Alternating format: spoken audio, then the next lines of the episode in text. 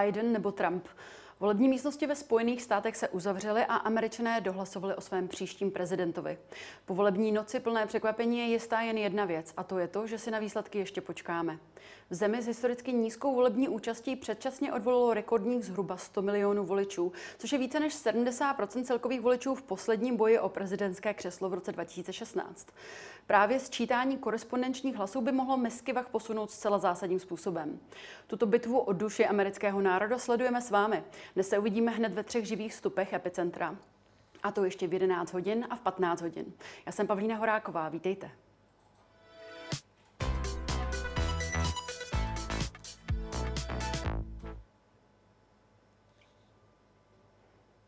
Ve studiu je s námi, alespoň tedy na dálku, eh, politolog a ředitel New, Yorkské, New York University v Praze Jiří Pehe. Vítám vás, dobrý den. Dobrý den. Pojďme se spolu podívat na mapu Spojených států a ty současné výsledky. Já jen připomenu, že případný vítěz musí získat 270 volitelů z celkových 538 a ty konkrétní výsledky jsou stále ještě jen víceméně odhady, protože 100% hlasů ještě není spočítáno ani v jednom státě. Nejvíce skloněnovaným státem těchto voleb je tedy určitě Pensylvánie. Eh, v Pensylvánii je spočteno, zpracováno zhruba 72% momentálně a podle těchto výsledků zatím vyhrává Trump. Ale tam právě výrazným způsobem by měly vstoupit i ty korespondenční lístky, kdy volební úředníci ve Filadelfii ohlásili, že za dnešek sečetli 76 tisíc korespondenčních lístků a jdou se tedy vyspat. To bylo zhruba kolem desáté večer. Eh, zbývá se číst dalších 350 tisíc. A o postupu sčítání budou zase informovat ráno tedy u nás ve tři hodiny odpoledne. Z těch prvních sečtených připadá 16 demokratických hlasů na jeden republikánský. To oznámil šéf komise. 1,5 milionová Filadelfie, hlavní město státu Pensylvánie, který dost možná rozhodne o tom celkovém výsledku voleb. A právě kvůli trvajícímu sčítání enormního množství poštovních hlasů ten výsledek nevyhlásí hned o povolib po o povolební noci, jak tedy bývá zvykem. Dalším z klíčových států je Michigan, eh, kde je opět zatím nerozhodnuto, je tam velmi těsný výsledek. Očekával se vítězství spíše eh, Bidena, ale momentálně to vypadá, že se ty Miskivach eh, pře, převrnou spíše směrem k Donaldu Trumpovi a podobně na tom i Wisconsin, kde zatím poměrně překvapivě, i když jen s malým předstihem, vyhrává Donald Trump. Poměrně překvapivý byl výsledek Floridy, kde podle, uh, podle očekávání měl zvítězit Biden, sice opět s malým, s malým předstihem, ale momentálně to vypadá, že by tam měl vyhrát Donald Trump. Očekával se velká podpora seniorů a uh, standardního bílého voliče, ale zdá se, že ta podpora té hispánské menšiny bohužel nebyla dostatečná. K tomu se určitě ještě dnes dostaneme.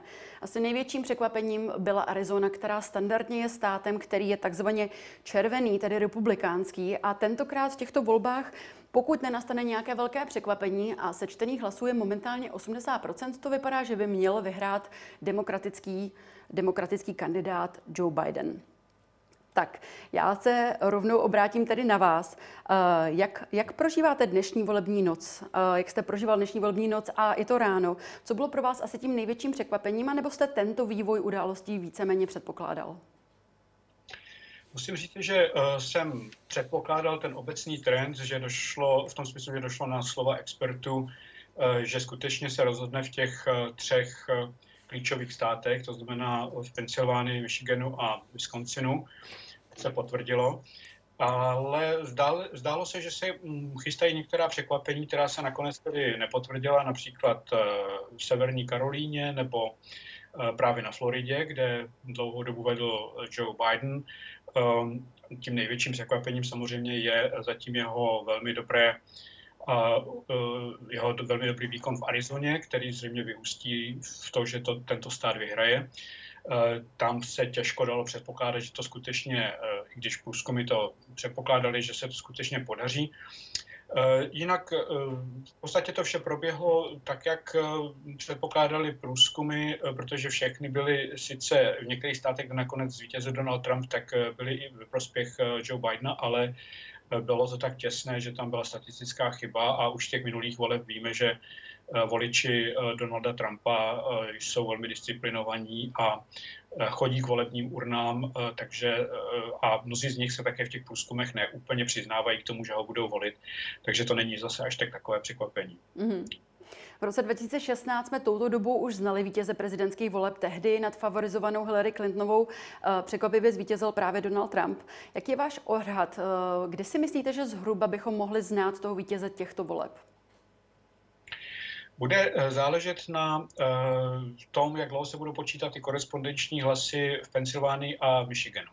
Ve Wisconsinu se také počítají a tam je ten výsledek zatím poměrně těsný, ale pokud eh, Joe Biden vyhraje eh, Arizonu, eh, což se dá předpokládat, tak na tom výsledku Wisconsinu úplně nezáleží, protože Joe, Biden, Joe, Joe Bidenovi stačí, aby vyhrál dva z těch tří klíčových států. V takovém případě, pokud se započítají ty dva volitelé, které získal jednoho tedy v Mainu a jednoho v Nebrasce, kde se ty voli, ti volitelé dělí v těch státech, mm.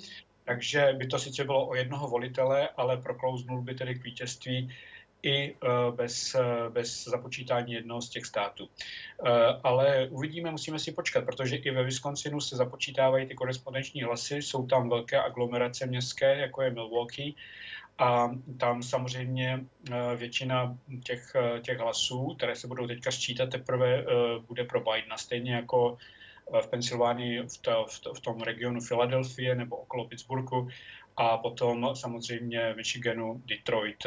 Dalo by se trošku nadsázky říci, že vlastně ty volby americké rozhodnou ty uh, velké aglomerace Detroit, Philadelphia a Milwaukee.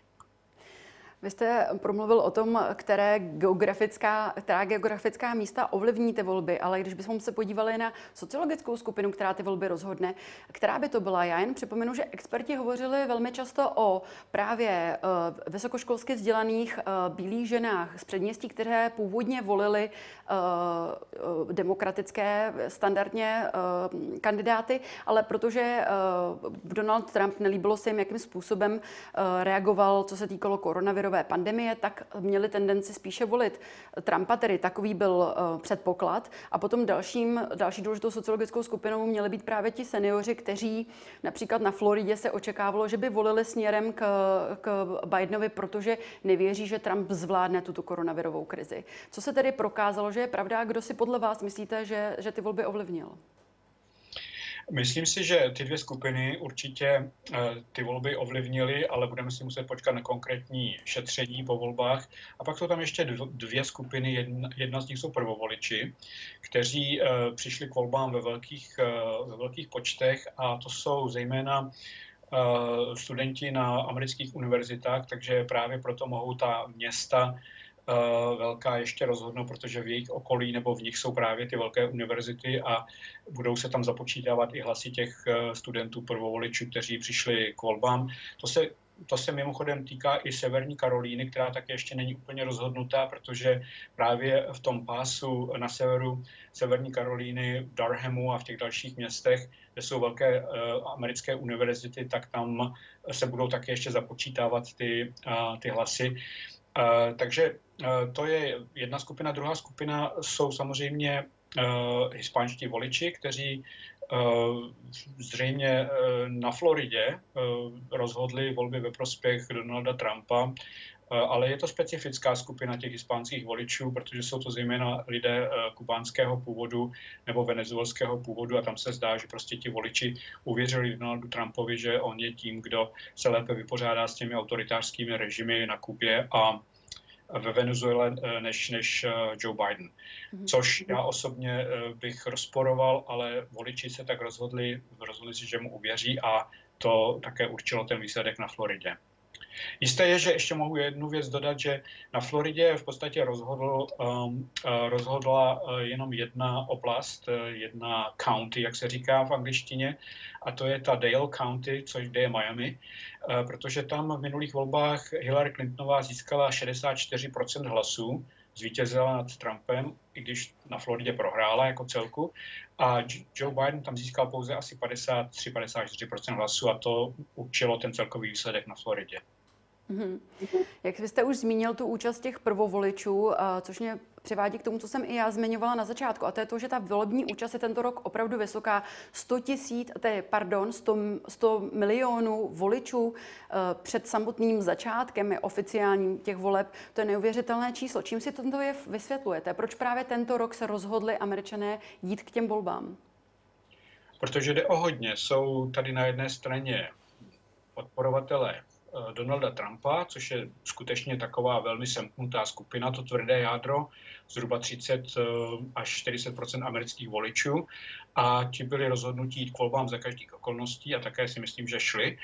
A pak je tady ta druhá skupina, která si myslí, že Trump je pro Ameriku a pro americkou demokracii katastrofa a byli velmi motivovaní jít volit. Takže to, to, to rozhodlo. Trump je prostě polarizující politik, který dokázal um, přeměnit ty volby v referendum o sobě samém a v rámci toho referenda přišly rekordní počty lidí skutečně volit.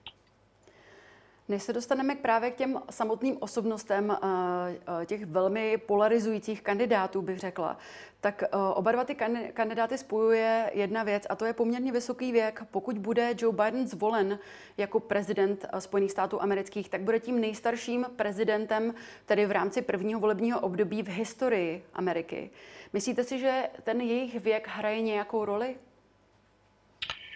Hraje v roli v tom, že uh zejména Joe Biden se asi spoustě voličů jevil jako přeci jenom už trochu starý pro tu funkci a myslím si, že mnoho voličů, kteří by jinak dali hlas kandidátovi i Bidenovi, kdyby byl ještě o několik let mladší, tak nakonec eh, se rozhodli buď nevolit, anebo dokonce možná volili Trumpa.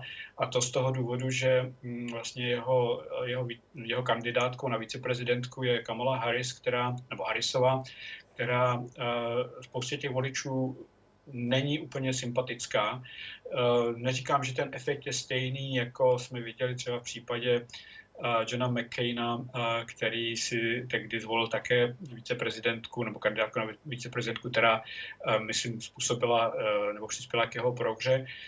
Tady to asi tak, tak není, ale je tady určitá Mm, určitá představa eh, části amerického elektorátu, že pokud by Joe Biden musel odstoupit nebo zemřel v té funkci, tak se právě Kamala Harrisová stane prezidentkou. A to možná také byl jeden z faktorů, který se ještě bude zkoumat, do jaké míry to tedy rozhodlo o tom výsledku voleb.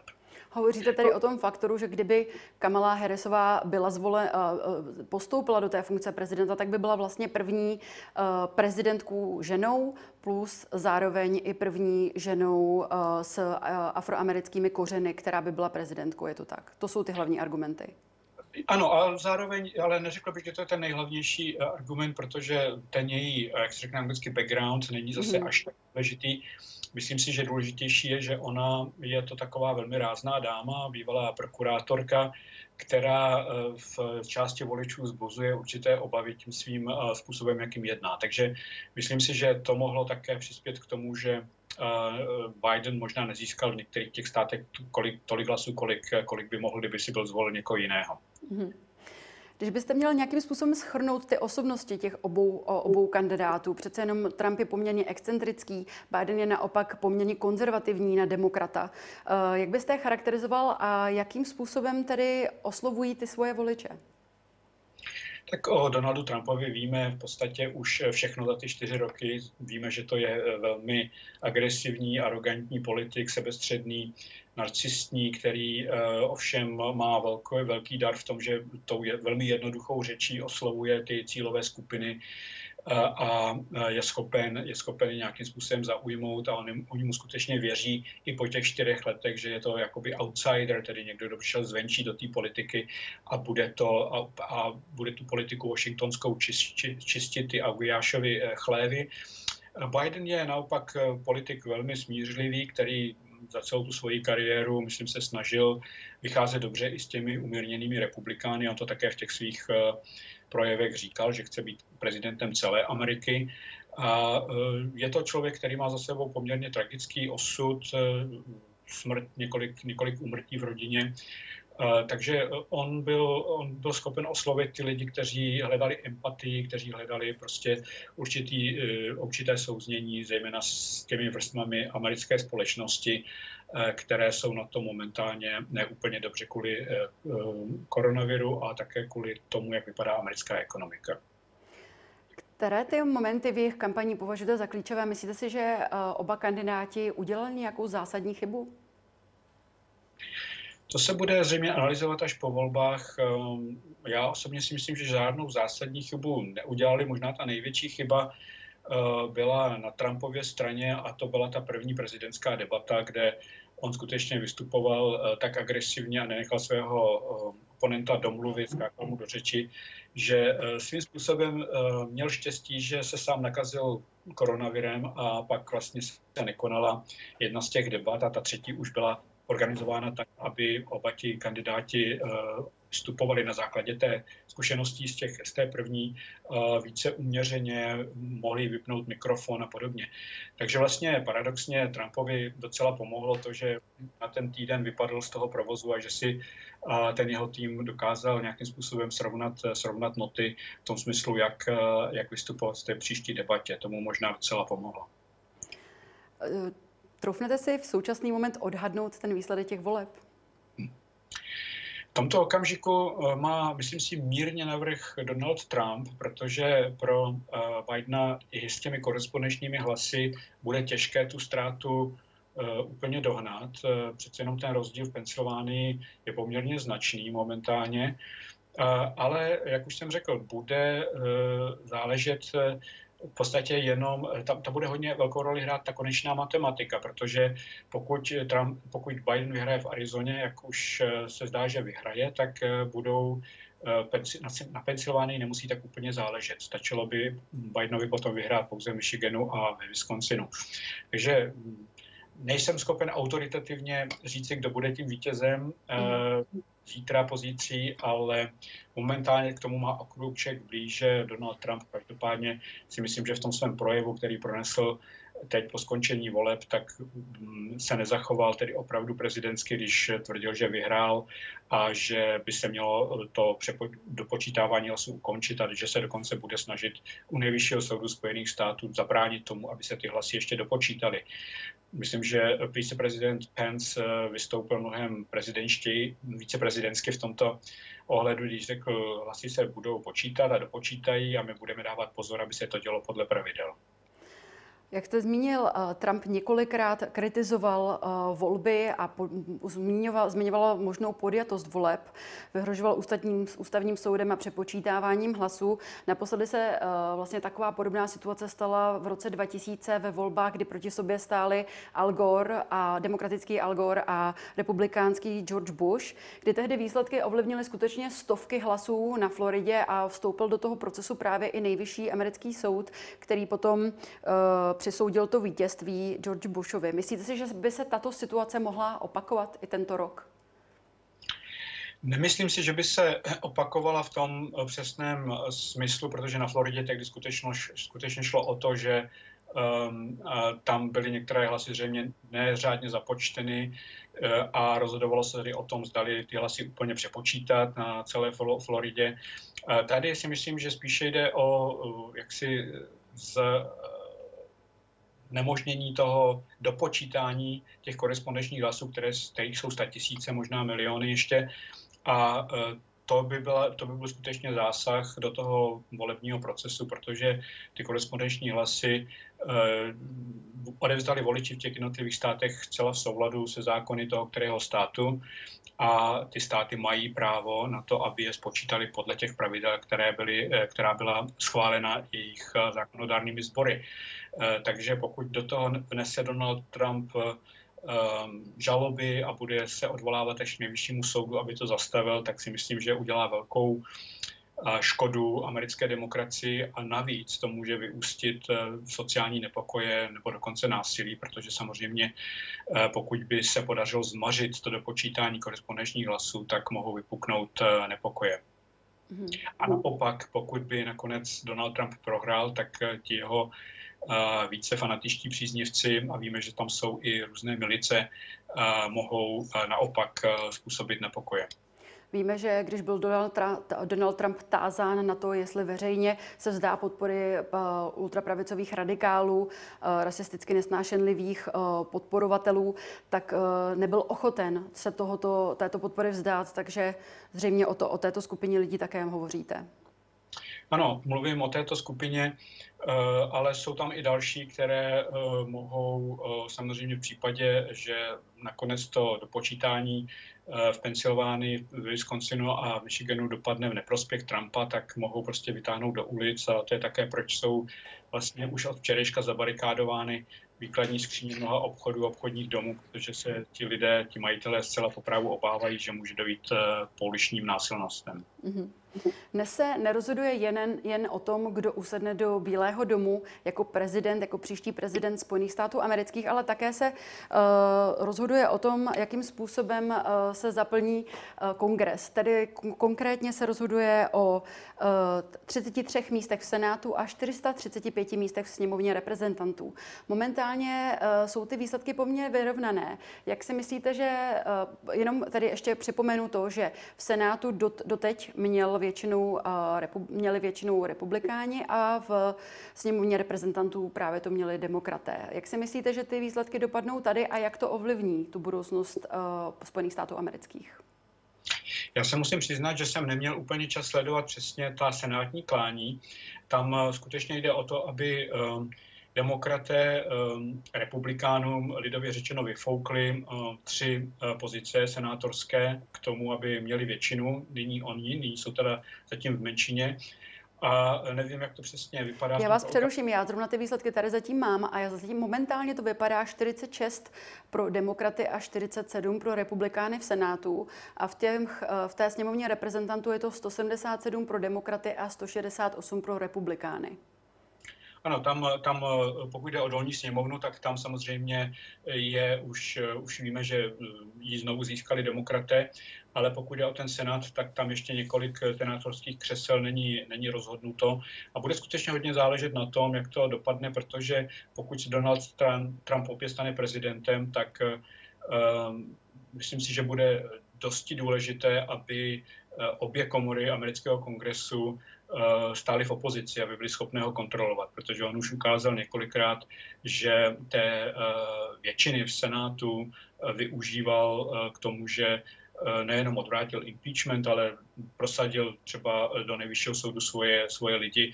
Vůbec se ten republikány kontrolovaný senát s opozicí ani o tom příliš nebavil a může také dojít na další prohřešky Donalda Trumpa, které eh, by americký kongres eh, měl posoudit nebo jim stát v cestě a pokud bude, eh, budou mít republikáni dále většinu Senátu, tak to bude složité. Nicméně ta, ten rozdíl mezi počtem senátorů republikánských demokratů se docela jistě zmenší, nebude tak velký a to dává demokratům už teď určitou šanci blokovat třeba některou, některé zákony, které zatím blokovat nemohli. Mm-hmm. Poslední otázka pro vás. Proč bychom se my jako Češi vůbec měli zajímat o americké volby? Myslíte si, že ty výsledky nějakým způsobem ovlivní vlastně život běžného občana České republiky? Ovlivně uh, různými způsoby. Uh, už tím, že Česká republika je členem NATO a spoléhá na ochranu NATO, Donald Trump projevil v minulosti několikrát, uh, nechci říct přímo pochybnosti o smyslu NATO, ale um, o tom, jak by mělo být financováno takže nás to při nejmenší může stát dost peněz, pokud, pokud zvítězí, ale myslím si, že on mm, vlastně těmi svými činy mm, poměrně dosti eroduje, rozbíjí to uh, atlantické spojenectví, spojenectví s Evropskou unii, ale i mezi těmi jednotlivými státy. Uh, navíc samozřejmě to jeho vítězství může posílit v Evropě a tím pádem i u nás nejrůznější populistické síly. Takže myslím si, že to bude mít velké dopady i na českou politiku a neměli bychom to ignorovat, protože je pro nás skutečně důležité, jak, jak ty americké volby dopadnou. Zdali se Amerika vrátí k tomu multilaterálnímu přístupu ke světové politice, vrátí se do těch velkých organizací k dohodě o klimatu a podobně, anebo zdali bude postupovat v takové té sobecké politice Amerika na prvním místě a všichni ostatní nám můžou být ukradení. Tolik politolog, politolog a ředitel New York University v Praze Jiří Pehe. Já vám děkuji za váš čas i za zodpovězení našich otázek. Děkuji. A to je prozatím vše. Já se opět těším na viděnou v 11 hodin. Tentokrát bude naším hostem europoslanec a bývalý velvyslanec v USA Aleksandr Vondra. Jen připomenu, že záznam tohoto dílu, ale i těch všech ostatních naleznete na bles.cz, kde pilně naši kolegové redaktoři doplňují náš kontinuální článek o volbách v Americe. Jsme v tom s vámi. Na viděnou.